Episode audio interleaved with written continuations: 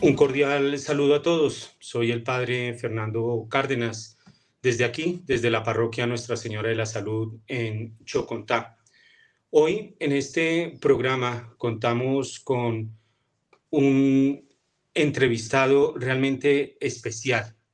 Es un tema que me gusta mucho y creo que es necesario divulgarlo.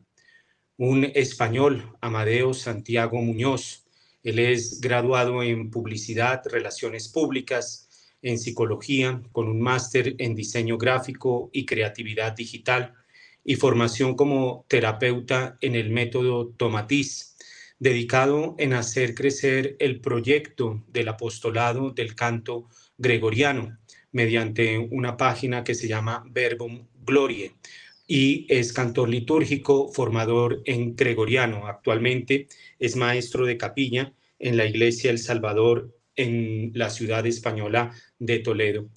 Pues, Amadeo, eh, bienvenido y muchas gracias por la invitación. Muchas gracias a usted por haberla hecho y gracias a Dios por una nueva oportunidad de hablar del canto gregoriano. Bueno, Amadeo, pues comencemos por ahí. ¿Qué es el canto gregoriano? Pues el canto gregoriano no es ni más ni menos que el primer y más excelso canto litúrgico de la Iglesia Católica Apostólica y Romana.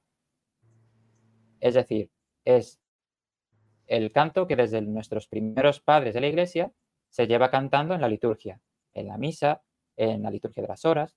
Es la melodía que se le da a la oración. Eso es el canto gregoriano, así resumidamente. Eh, y bueno, eh, el, canto gregoriano, en alguna ponencia que, escuché hace poco, tú decías que ante todo es oración. Em, ¿cómo, eh, ¿cómo, si puedes profundizar un poco más sobre esta idea, Amadeo? Sí, como decía, es el canto de la liturgia. Y efectivamente la liturgia es el orden de, es el culto, ¿no? Es el orden de los actos que el hombre hace para alabar a Dios.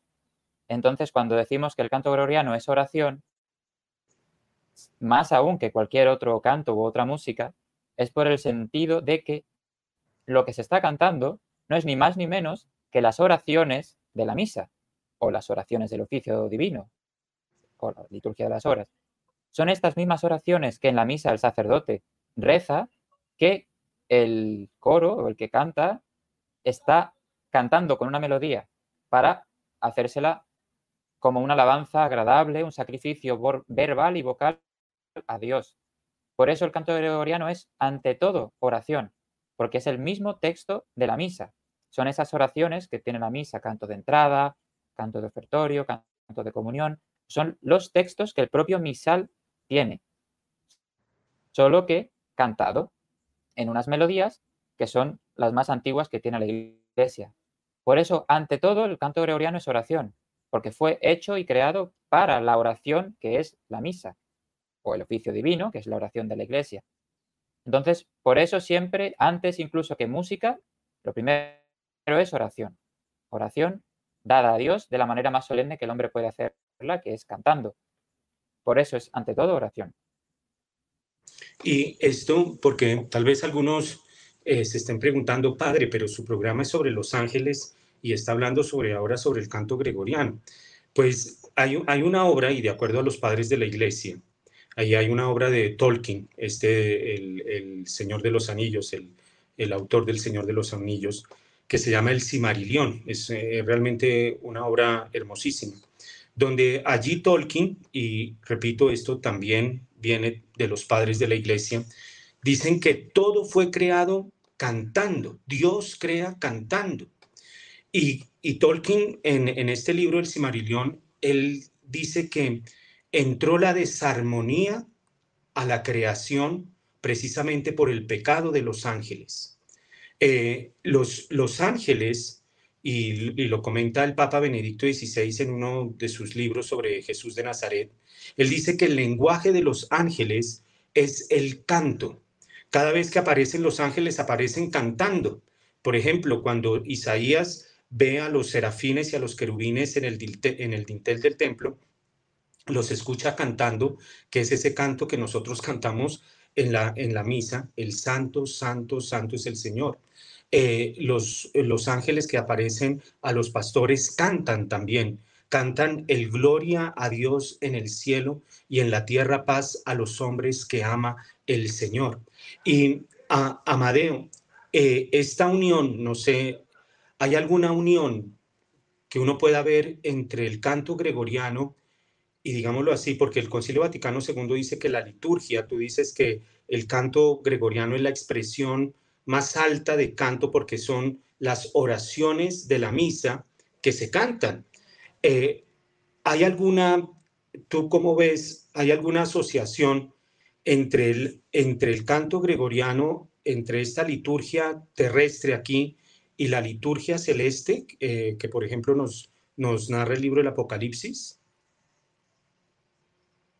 Pues sí, sí que la hay. Hasta el punto de que hay una cita del Papa, creo que era Urbano VIII, pero no me atrevería a asegurarlo a ciencia cierta, pero creo que era Urbano VIII, que decía, refiriéndose a la salmodia, que es el arte, digamos, de cantar los salmos que se rezan, decía que esta era hija de la hipnodia celeste. Es decir, que la salmodia era la hija de lo que los ángeles hacían en el cielo cantando perpetuamente a nuestro Señor y Dios, ¿no? O sea que al igual que los ángeles en el cielo cantan y alaban, como usted bien ha dicho, en la imagen de esos serafines que constantemente alaban a Dios cantándole, nosotros al igual hacemos aquí. Por lo tanto, nuestro canto, nuestra salmodia, no es ni más ni menos que como la hija de lo que el cielo ya se está llevando a cabo, que es a fin de cuentas a donde estamos llamados a ir, a hacer lo que en el cielo se hace, que es cantar a Dios. Entonces aquí en la tierra ya hacemos eso, queriendo imitar lo que hay en el cielo. Y como bien usted ha dicho, efectivamente la creación no pudo haber sido hecha de otra manera que cantando, porque hay que fijarse que el hombre está hecho a imagen y semejanza de Dios, como nos dice el Génesis. Entonces, si nosotros tenemos la posibilidad de cantar y efectivamente los ángeles también, y de hecho aparecen, como bien ha dicho, siempre cantando, Dios, que es palabra, que es puro verbo, ¿no? Como dice el, primer capítulo de San Juan, ¿no? En el principio era el verbo, el verbo, la palabra, a imagen del hombre, hay dos maneras de, de expresarla, que es hablando como estamos haciendo ahora mismo, o a un nivel más arriba, que requiere más esfuerzo, que requiere más atención, que es el canto, y que es más bello también. Por lo tanto, esa palabra, ese verbo puede ser solemnizado por el mero hecho de cantar. Y como Dios es toda solemnidad, es todo honor, todo gloria y poder, Él cuando crea las cosas con su mero verbo, tiene que ser cantando, por, por una lógica de esa solemnidad y esa gloria que es Dios. Porque todo, todo gira alrededor de ese canto, al igual que los ángeles hacen como Dios los creó. Entonces, la unión es, yo la entiendo como que es absoluta. Nosotros no somos más y menos que una imagen de, nuestro Dios. Entonces, si nosotros cantamos a Dios, es que Dios canta. Qué importante y, qué bello, porque eh, hablar del canto no es una cosa superficial, no es una cosa intrascendente. Y cuando hablamos del canto en la liturgia, es decir, para ponerlo de una manera muy sencilla, del canto en la misa y también del canto en, en el oficio divino, es decir, en el rezo de la liturgia, de las laudes, vísperas completas, que mm, los sacerdotes religiosos y claro, y los laicos están también invitados a, hacer esta, esta oración que como Amadeo nos ha recordado, es la oración oficial de la iglesia. Y, entonces, cuando uno trata sobre este tema, no estamos hablando de algo banal, no, es cómo nos, cómo imitamos aquí en la tierra lo que los ángeles hacen allá en el cielo. Y por eso, Amadeo, no resulta un poco, eh, digámoslo así, con este lenguaje que hoy día se, usa, eh, discriminatorio, em, hablar de que hay un canto oficial en la iglesia, eso no se puede cantar cualquier cosa de cualquier manera, de, usando cualquier melodía o cualquier armonía. Amén. Es evidente que todos discriminamos para todo. Incluso para elegir qué comer, uno hace una discriminación entre las cosas que tiene disponibles para comer y lo hará en función de sus apetitos o lo que necesita por salud o lo que, en fin. quiero decir que todos discriminamos en todo momento. Y efectivamente, cuando vamos a alabar a Dios y adorarle, es evidente que también disponemos de muchas opciones y entre ellas hay que discriminar. Y como la iglesia que es madre y maestra desde los orígenes de los primeros padres lleva ya la, desde que nuestro Señor Jesucristo la Iglesia se ha dedicado a elaborarlo y a codificarlo y ha descartado lo que consideraba que no era eh, laudable, valga el término, nunca mejor dicho, y lo que sí lo era. Como siempre San Pablo dice en sus epístolas, de cantar al Señor cánticos inspirados, himnos sagrados, pues siguiendo todas esas exhortaciones, solo uno puede entender que a Dios lo que hay que darle es el canto sagrado, el canto bello, la alabanza armoniosa. Y ahí ya empieza uno a sacar todas las características de qué hacen a una música bella, buena y bondadosa. Que hay, de hecho, una, una no sé si fue una encíclica exactamente, una carta de, creo que era San Pío X, que hablaba sobre cuáles eran las características de la música sagrada para hacerla a imagen y semejanza del canto gregoriano, que decía este Santo Papa, que era el culmen del canto litúrgico. Y entre ellas, las características eran su universalidad, es decir, que a todo el que la escuchara no pudiera evocarle más que alabanza, serenidad, paz, todo lo que son atributos de Dios y que es lo que buscamos alcanzar en esa liturgia. Entonces, universalidad por una parte y por el otro lado, bondad y belleza. Entonces, cuando un canto, una música tiene todos estos elementos, podemos decir que es apta para la liturgia, es decir, apta para Dios, porque hay que entender que la misa no la hacemos para nosotros, sino que es un culto que nosotros le damos a Dios en acción de gracias por el sacrificio que Él hizo por nosotros para redimirnos a precio de su sangre. Entonces, no es una fiesta para nosotros, es una fiesta en el sentido de que somos redimidos por Dios, pero nosotros alabamos a Dios por ese gesto infinito de misericordia que ha tenido con nosotros. Por eso nosotros no podemos hacer menos que darle lo mejor. Y por eso la Iglesia ha puesto todos estos estándares, ha discriminado a lo largo de la historia y fruto de él, obrar del Espíritu Santo en la Iglesia a lo largo de los siglos, tenemos ya todo muy depurado. La música que se debe de cantar, por sus cualidades sagradas, ya está muy descrita. El canto gregoriano como primer y más importante punto de todos, luego la música sacra, polifonía, etcétera, etcétera. Más se aparezca una música a lo que podemos, digamos, escuchar o cantar en nuestro día a día, menos apta es, porque cuando vamos a acercarnos a Dios, nos acercamos a lo sagrado, nos acercamos a lo elevado, nos acercamos a fin de cuentas al cielo.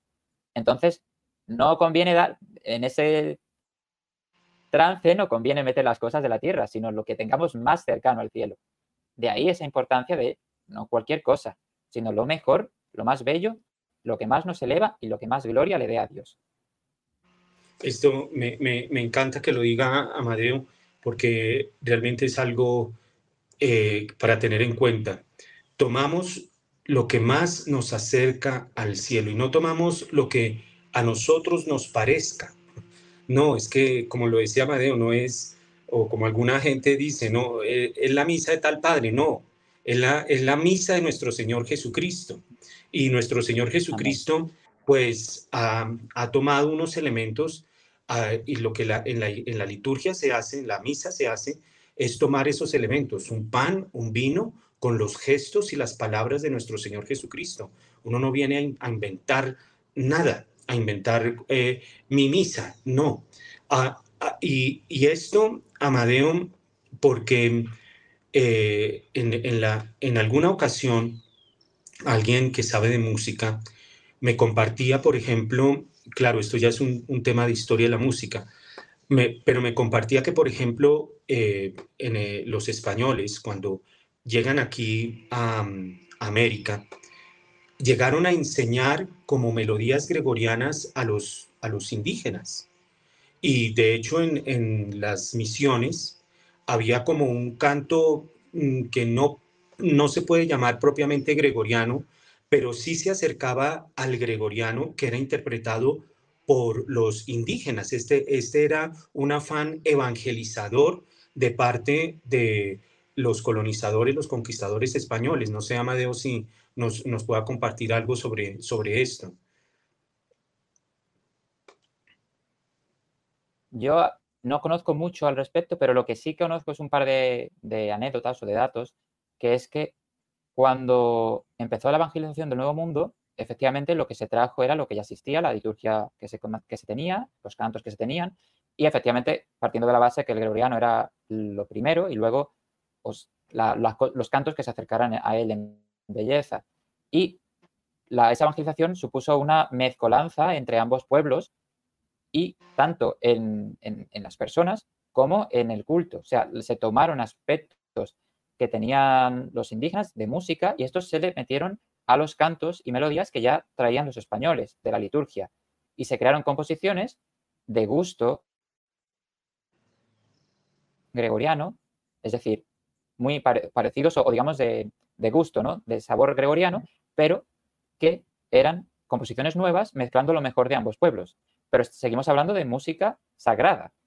Era incluso con letra, es que no recuerdo el título ahora mismo, pero había una pieza barroca, porque entendemos que, claro, mucha de la música que se trajo era de la época barroca, y hay unas composiciones ya del Nuevo Mundo, barrocas, con letra, creo que quechua era una que, que, que, esta que no recuerdo el título, que era un canto a la Virgen, que es verdaderamente, yo cuando lo escuché me, ponía los pelos de punta, me, precioso, bellísimo, bellísimo. No podía imaginarme nada más bello, la verdad, una mezcla tal entre ambos pueblos en, volvemos a decir, en un objetivo común de adorar al único Dios.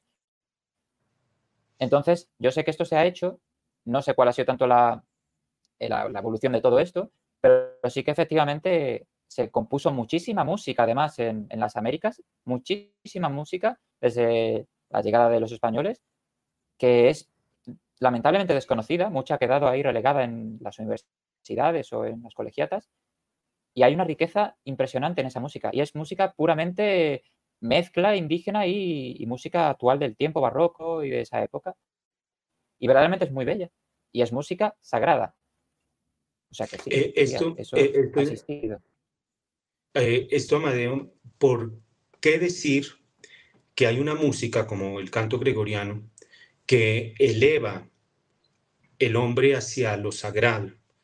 Porque mm, alguien podría decir, no, pero por ejemplo, em, a mí me eleva otro tipo de canto, me, me, eleva otro tipo de, de, armonía. ¿Por qué, digámoslo así, esto no queda como al arbitrio de, de las emociones o de los sentimientos de aquella persona que esté escuchando determinado canto? Primeramente porque, como bien ha dicho, esto no se trata de una exacerbación de emociones o de una exaltación de emociones o de pasiones. Es decir, precisamente el canto gregoriano lo que tiene de único y de bueno es que esta, esta música, este canto, nos afecta a todos por igual, pero sin exaltar las pasiones que toca. Porque evidentemente somos seres de carne y hueso y tenemos esas pasiones en nosotros que como cristianos trabajamos. Es decir, cada uno conoce cuál es en, la que más cojea y uno, mediante la oración y la vida de santidad, que es a la que estamos llamados, vamos puliéndolas. Pues el canto gregoriano, que es el primer canto que viene desde los primeros padres, es decir, sus melodías ya están hechas en lo que se llama la modalidad gregoriana.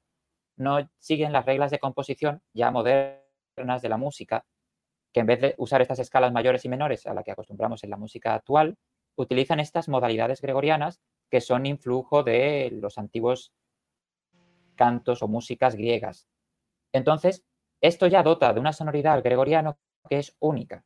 Cuando uno escucha gregoriano, no va a pensar de ninguna de las maneras en una música actual, porque ya la sonoridad ya es única en sí.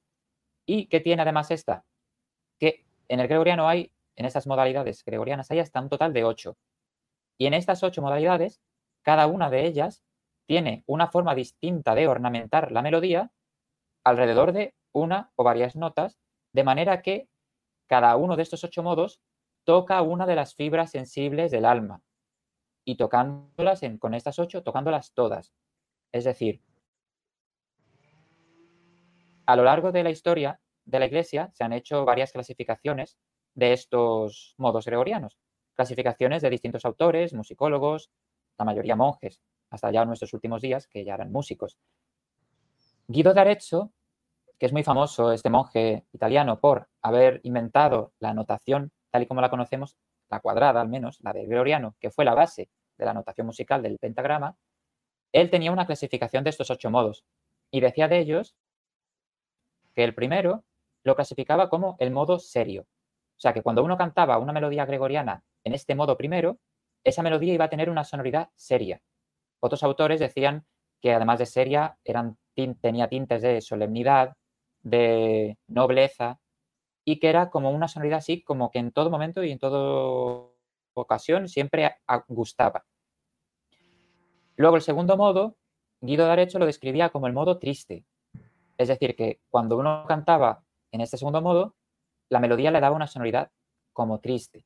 Pero claro, enclausar en una sola palabra toda esa riqueza de sonoridad que tiene cada modo gregoriano es un poco, como dije, enclaustrarlo. Entonces, tristeza, pero no una tristeza depresiva, sino una tristeza que otros autores han añadido más detalles, como que tiene tintes de gozo. O sea, una tristeza que aparentemente suena contradictorio, pero no. Es una tristeza que a mí me gusta llamarla trascendental, en el sentido de que podríamos tener sentimientos de tristeza porque no sabemos pecadores y porque aún no estamos gozando del cielo. Entonces podríamos tener esa tristeza en cuanto esperamos ese momento de unión con Dios en el cielo.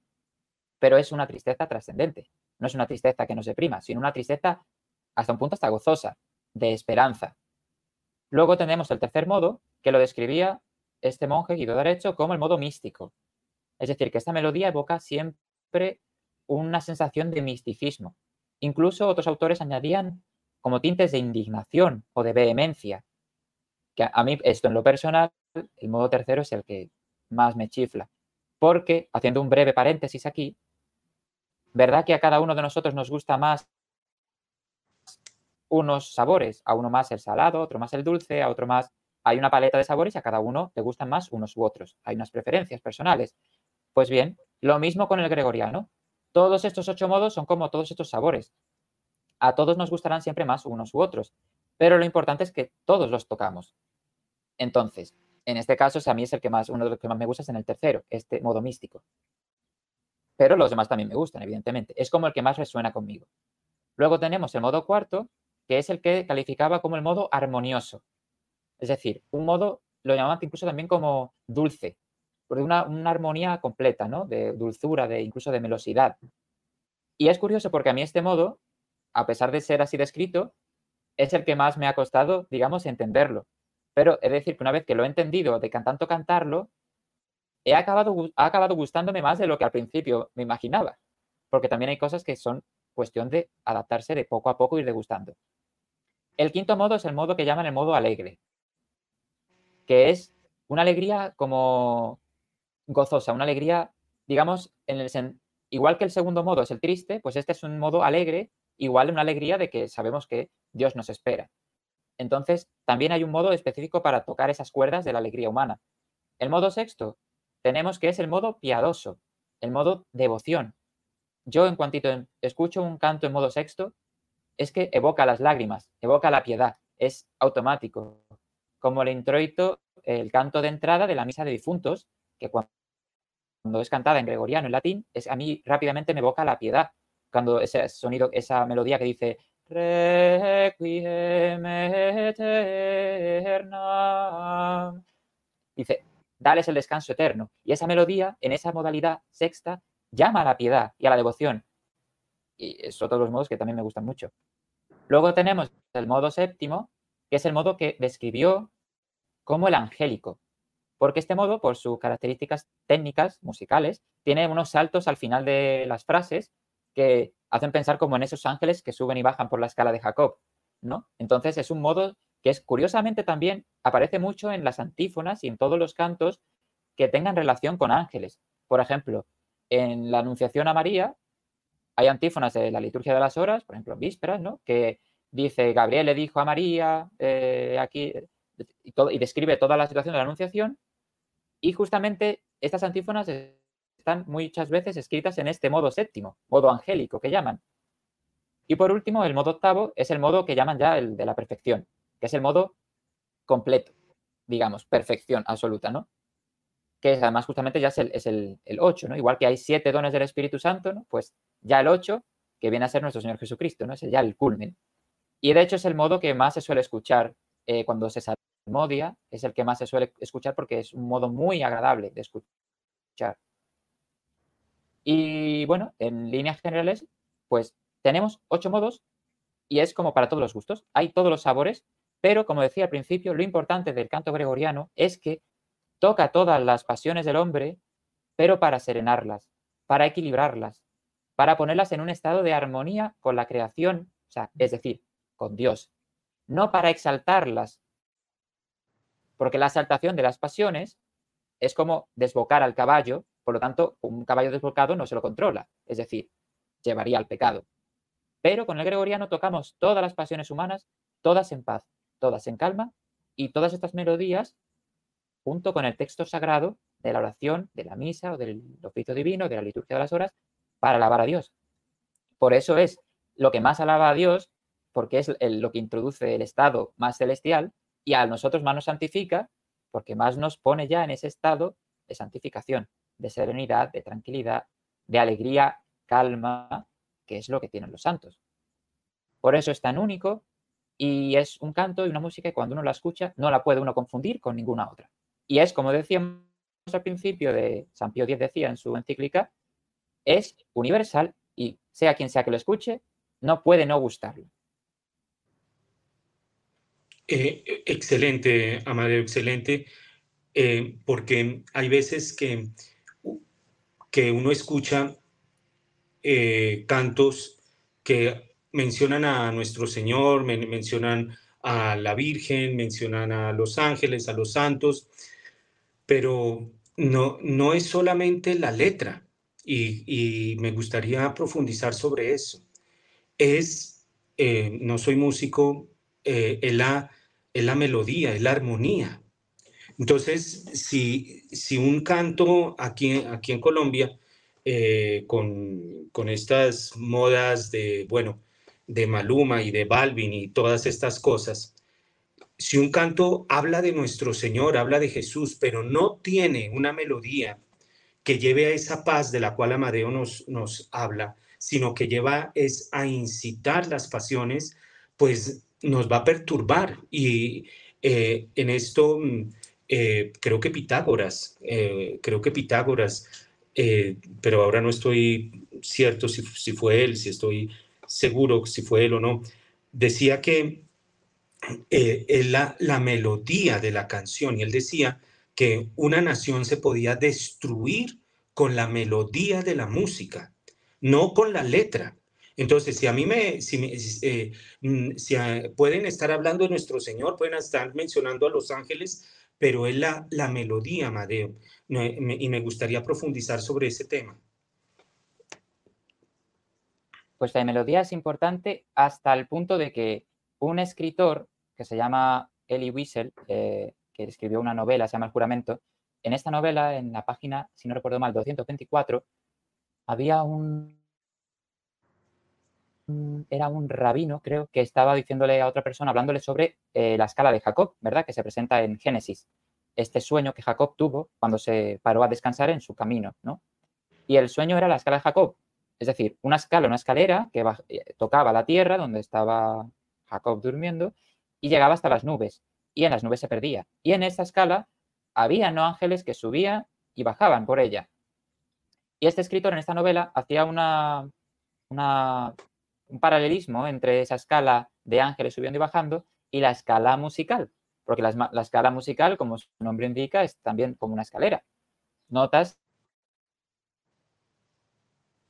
Siguiendo esta imagen, podemos entender que la música, estas notas que suben y bajan, según cómo esté hecha, con qué propósito, con qué fin, esta música nos podrá llevar al cielo o nos podrá llevar al infierno porque la música, que es el lenguaje universal que tenemos, que es el lenguaje que todos entendemos sin tener que estudiarlo, ni aprender nada, porque uno escucha una canción y ya entiende de qué va, porque excitan uno unos sentimientos, unas pasiones o un, estado. Entonces, esta música Si es hecha para el bien, no se elevará. Y si es hecha para el mal, no se degradará. Y entonces, para saber buena o mala, hay que atender a qué es la música.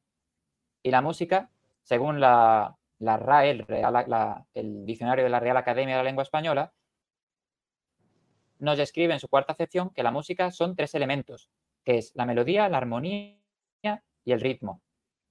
Y aquí añadiría yo un cuarto, que por, gracias a una cita de Mozart, que decía que la música era la, la combinación del sonido, incluso ese cuarto, que es el silencio, que es el silencio es aquello en lo que más podemos intuir a Dios, es lo más trascendental. Y después del silencio, lo siguiente más trascendental es la música.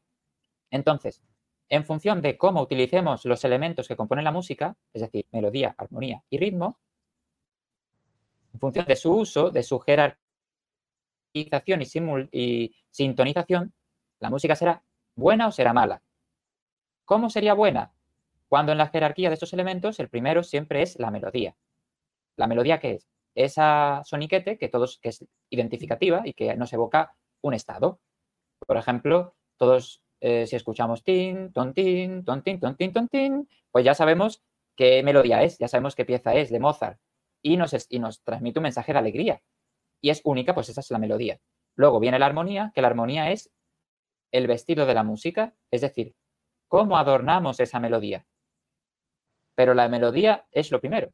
Como decía Haydn, compositor que fue también maestro de Mozart, él decía, para saber si una melodía es verdaderamente buena y bonita, hay que cantarla sin acompañamiento. Es decir, que el acompañamiento adorna la melodía, le puede dar matices, la puede hacer más bella incluso, pero nunca la puede sustituir. Porque si la melodía eh, es, digamos, sobrepasada por la armonía, ya, ya Mm, perdemos ahí algo, ya pierde ese mensaje principal. Es como recargar demasiado una imagen, recargarla de tantos elementos que al final pierdes el mensaje de la imagen. ¿no? Por lo tanto, la armonía viste esa melodía y la embellece. Y por último, tenemos el ritmo, que el ritmo, como decía Platón, pues es el orden de los movimientos. Entonces, estas notas de la melodía tienen un orden temporal y ese orden temporal es el ritmo. Entonces, cuando este ritmo estructura la melodía, la armonía de una manera buena, en el sentido de que no se impone, en el sentido de que se escucha esa música y el tiempo pasa y uno no se da ni cuenta de cuándo ha empezado y cuándo ha acabado, es decir, no se nota, cuando el ritmo, digamos, es natural y no, se, no es algo impositivo, es bueno. Es como cuando se hace el bien, el bien, digamos, no hace ruido, pero cuando se hace el mal sí que hace ruido. Todos nos enteramos de lo que pasa malo, pero de lo que pasa que ven lo oculto. Pues bien, el buen ritmo es igual, no debe de notarse.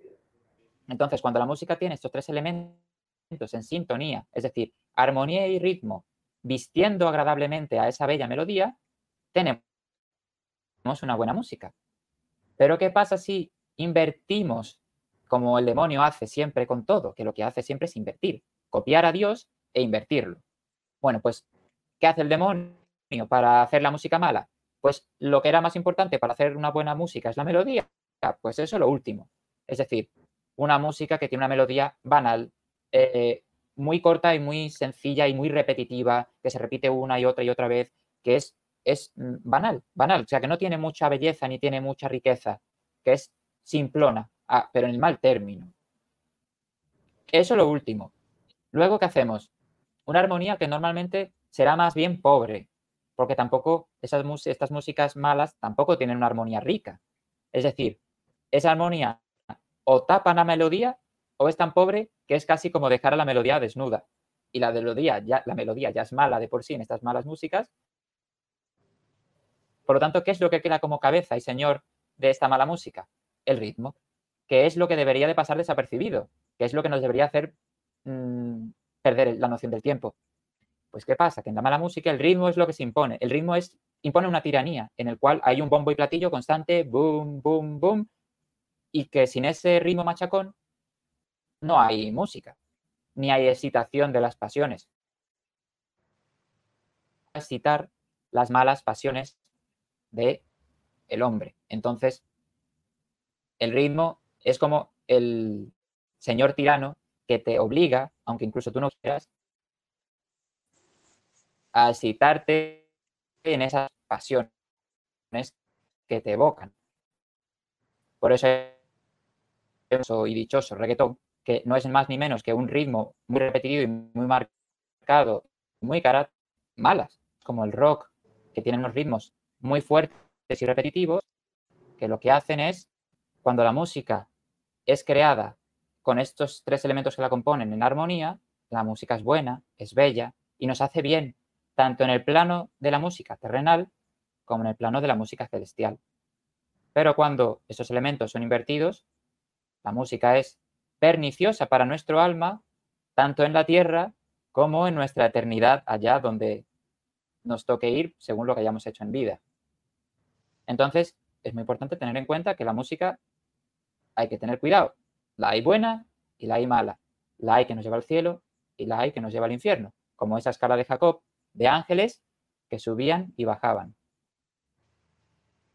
De, acuerdo, eh, y esto sobre esta escalera del cielo, eh, por ejemplo, San Buenaventura veía esto como una jerarquización del alma, una escalera donde el alma va jerarquizándose y, y va siendo como más abierta las inspiraciones de Dios hasta finalmente llegar a la unión con Dios. También, por ejemplo, San Juan de la Cruz, la subida del Monte Carmelo, eh, o Santa Teresa de Ávila, las, las, moradas.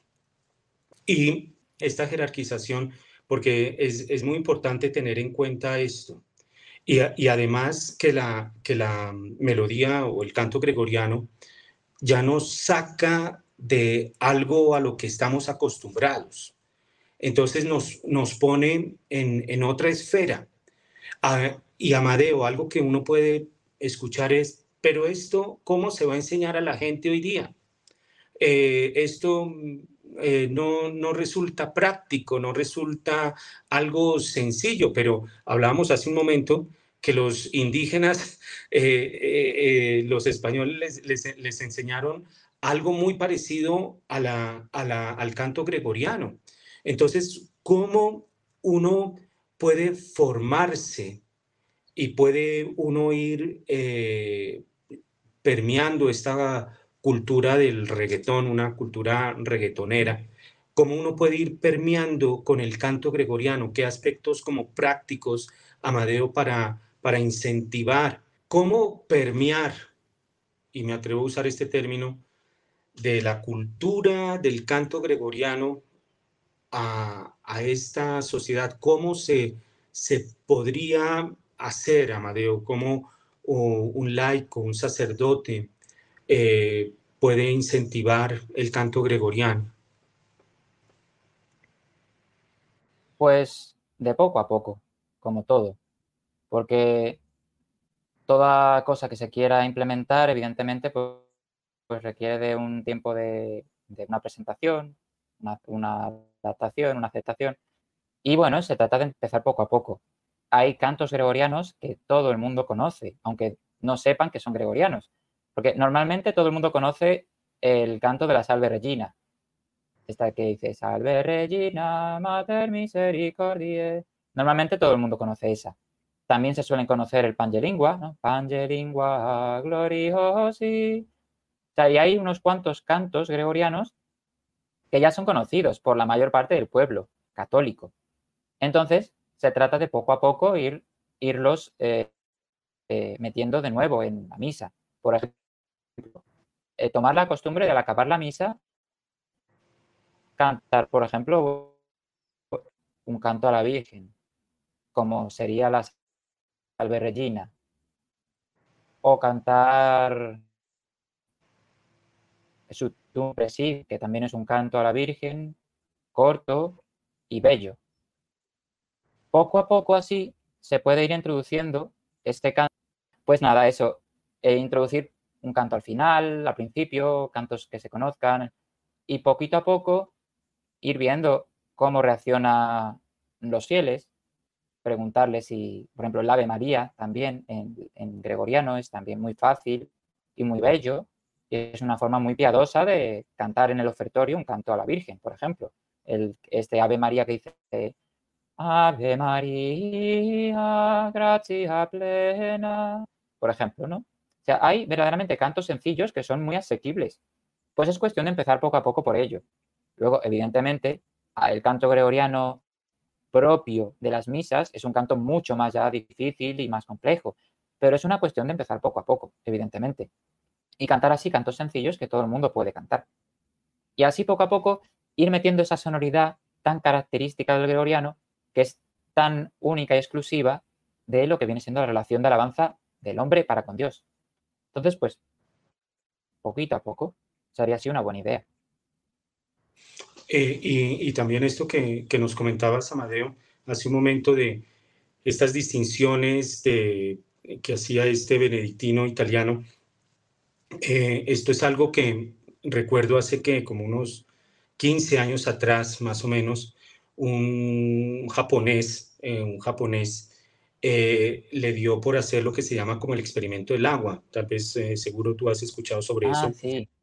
Que ponía moléculas de agua y, al lado le ponía diferentes tipos de música. Entonces le puso, por ejemplo, música rock y las moléculas se mm. negreaban. Eh, le puso polifonía, eh, le puso canto gregoriano y las moléculas del, del agua adquirieron un, un, color como eh, de, de, oro. es decir, esto tiene una influencia y, y Amadeo tiene hizo una ponencia, creo que hace relativamente poco, precisamente sobre los estados del alma y el canto gregoriano. Es, realmente algo que a raíz de esa ponencia que entré en contacto con, con Amadeo, eh, porque Dios es increíble, Dios viene a tomar todo lo que hay en nuestro corazón, ya lo decía Amadeo, nuestro, nuestro gozo, los diferentes gustos que tenemos, eh, la tristeza, el gozo, la, eh, la nostalgia, el grado místico. Dios viene a tomar todo eso y lo eleva. Y lo eleva. Por ejemplo, estaba pensando cuando Amadeo mencionabas esto, eh, estaba pensando en el libro de los Salmos. Dios toma todo esto y el libro de los Salmos está para ser cantado. Dios toma todas las emociones del, del hombre para elevarlas para elevarlas. Entonces, usemos de estos medios la liturgia, la liturgia que vuelvo y digo, para simplificar las cosas, es la misa. Em, viene a elevar todo eso que hay en nuestro corazón. Dios, Dios quiere que le entreguemos todo esto, pero no a nuestra manera, sino a la manera como Él ha dispuesto. Eh, Amadeo, em, este, por ejemplo, el, ah, ¿conocías este mm, experimento del, del, japonés? Sí, lo conocía. Sí. Es eh, un experimento muy famoso y de hecho lo curioso era que las los cristales de agua, lo que ocurría con la música buena es que se armonizaban, creaban estructuras bellas entre sí, mientras que con la música mala, estridente, como el rock y tantas otras, se destructuraban, es decir, no formaban imágenes bellas, al revés, eran imágenes turbulentas. Y eso es lo que, igual que nosotros somos agua, el hombre físicamente, biológicamente es un, creo que era un 60 o 70% agua. Entonces, ¿hasta qué punto no nos afectará a nosotros también, que somos agua, verdad? Sí, y, también en, un, en un DVD que, que me tocó ver, me tocó ver, eh, terrible, eran dos DVDs sobre la música rock. Y allí hablaban sobre la influencia espiritual de la música rock y mencionaban un alcalde en una ciudad en los Estados Unidos, que en esa ciudad había un parque y en ese parque todo tipo de delitos, droga, prostitución, violación, crímenes, robos, etcétera, etcétera, etcétera. Y llegó un alcalde y lo que puso fue eh, cuatro, cuatro baffles, no sé en España cómo se dirán, cuatro cajas de, de, música. Altavoces, sí, va. Cuatro, cuatro altavoces y puso música clásica, no, no, no gregoriana, clásica, Bach. Y se acabaron los, los, eh, las violaciones, los robos, todo eso se acabó. la música tiene una influencia sobre nuestro espíritu. C.S. Lewis, en ese libro Cartas del Diablo a su sobrino, dice que Dios inunda el mundo de, de silencio y el demonio quiere inundarlo es de ruido. Y aquí entra algo, Amadeo, para las familias. Las familias pueden, en lugar de poner el reggaetón, pongan música gregoriana. Me, parece a mí que sería una, una manera, porque la música viene también a hipersexualizar a los, a los niños. Em, no sé tú cómo veas esto, Amadeo. Así es. Eh, ya debería de partirse de esa base que una, una familia, mm, su principal función es la educación y santificación de sus hijos.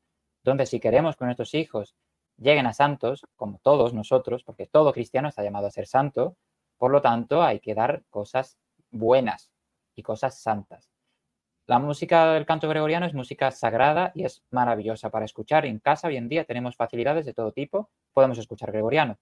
Pero incluso si aún no se, se quiere variar, escuchar otras cosas, igual tenemos la música clásica, que es una música muy buena, es hermosa, es bella, está bien construida, no para la, alabanza expresa de Dios, pero sí para la armonía del hombre en la creación.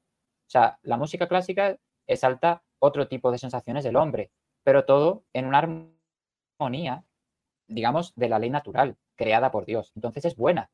Y, es, y será, como usted ha dicho, en ese, en ese caso del parque, afecta. Va a hacer que esos niños se crezcan ya configurados en otra armonía, tal cual, porque la música es armonía al final cuando es bella. Entonces, buena música va a dar a esos hijos una armonía y les va a hacer crecer en santidad. Mientras que mala música, pues hace lo que hoy en día lamentablemente vemos por doquier. Así que sí, es muy importante y adelante, háganlo, hoy es fácil, hoy es fácil, solo hay que tomarse un momento para seleccionar y discriminar qué escuchar y qué poner a nuestros hijos. Eh, exactamente, hay, hay, un sacerdote italiano, Amedeo Cincini, eh, él da un principio que es evidente y muy importante recordar. Todo tiene una influencia, no hay nada neutral. Si tú no, no es lo mismo poner un canto gregoriano, un salve regina, un, bueno, estos cantos que, que Amadeo nos ha dicho, no es lo mismo poner un canto gregoriano a poner reggaetón. Y aquí viene algo que estoy seguro que surgirá. Padre, entonces, toda música rock es satánica? ¿Hay que prohibir a los niños escuchar música rock? Amadeo, que es el experto, ¿qué responderías a ese tipo de, de preguntas o comentarios? Sobre todo, más que incluso prohibir, porque evidentemente no queremos que la escuchen. Pero claro, entrar ya con la, sobre todo a ciertas edades, la prohibición no funciona muy bien en el sentido que causa el efecto contrario. Entonces, desde pequeños, pues ya hay que darles buena música, para que así cuando ya son adolescentes, ya están en el estado de adolescer, porque eso es la adolescencia, un, un adolescer la vida, ya ahí ya deben de tener una buena formación para que ellos mismos, aunque se pierdan, porque en la adolescencia las pasiones están desatadas y uno apenas aprende a vivir, entonces es muy fácil rebelarse, es muy fácil que las cosas se salgan del cauce. Pero mejor haya sido la formación desde niño, mejor sea todo lo que hayamos dado y menos se va a perder ese adolescente o más va a tener buenas fuentes a las que recurrir cuando tenga problemas o cuando esté en un estado de adolescente total. Entonces, sí, hay que vigilar qué se pone y sobre todo tener cuidado de que en cuanto los padres puedan, esos niños no escuchen mala música. Porque evidentemente hay muchas situaciones en las cuales uno, no está con el niño y va a escuchar, lamentablemente en los colegios normalmente se escucha la música, etc. Entonces hay que educarles a esos hijos y decir, ponerles buena música y decirles que esa otra no es buena. Para que así cuando ya crezcan, aunque se pierdan, por lo menos ya tienen la referencia. O sea, que si se van de casa, como ese hijo pródigo, se van de casa, sepan a dónde tienen que volver para la bondad, para lo bueno. Pero el problema es que si no saben a dónde volver, si no lo tienen, pues es más difícil. Entonces, claro, prohibir, pues ya es un, dependiendo de la edad, evidentemente, pero sobre todo educar y vigilar, ante todo. Excelente, Amadeo, excelente. Muchas gracias y ya para terminar, Amadeo, este proyecto con esta página web que realmente estuve ahí viendo tiene un material buenísimo, no lo conocía, lo conocí a raíz de, tu ponencia sobre los estados del alma y el canto gregoriano. Eh, este proyecto que tú tienes, Verbum Glorie, lo pueden buscar así, ¿no? Por, por internet, Verbum Glorie, ¿no? Sí, así es. Si escriben Verbum Gloriae, se escribe en, latín, se escribe Gloriae y se pronuncia Gloria. Si ponen eso en ya sea YouTube o ya sea el buscador de internet, les aparecerá inmediatamente.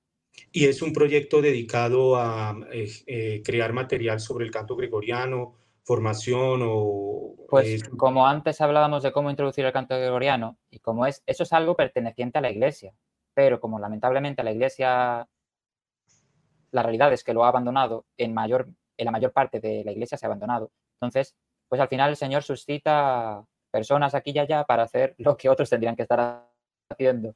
O sea, humildemente uno nada más que puede decir, a mí el Señor me llamó a hacer esto, porque me dio un amor por el canto gregoriano inusitado que yo no hubiera esperado, porque fue todo obra de Dios. Y viendo lo, bello y lo bueno del gregoriano, en mí Dios eh, eh, excitó una sensación de decir, hay que hacer algo. Esto tiene que darse a conocer porque no se conoce, lamentablemente.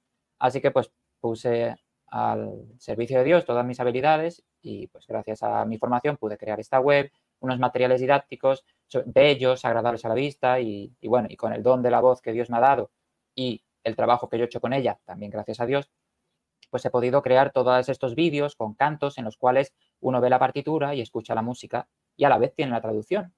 Y así, pues, poco a poco uno puede aprender, porque el canto gregoriano se aprende sobre todo imitando, es decir, escuchando y repitiendo. Así que uno si entra en Glory en YouTube, tiene muchísimos cantos, no sé exactamente cuántos, pero creo que hay como 120 aproximadamente, más o menos. Y bueno, pues de los de más fáciles a más difíciles.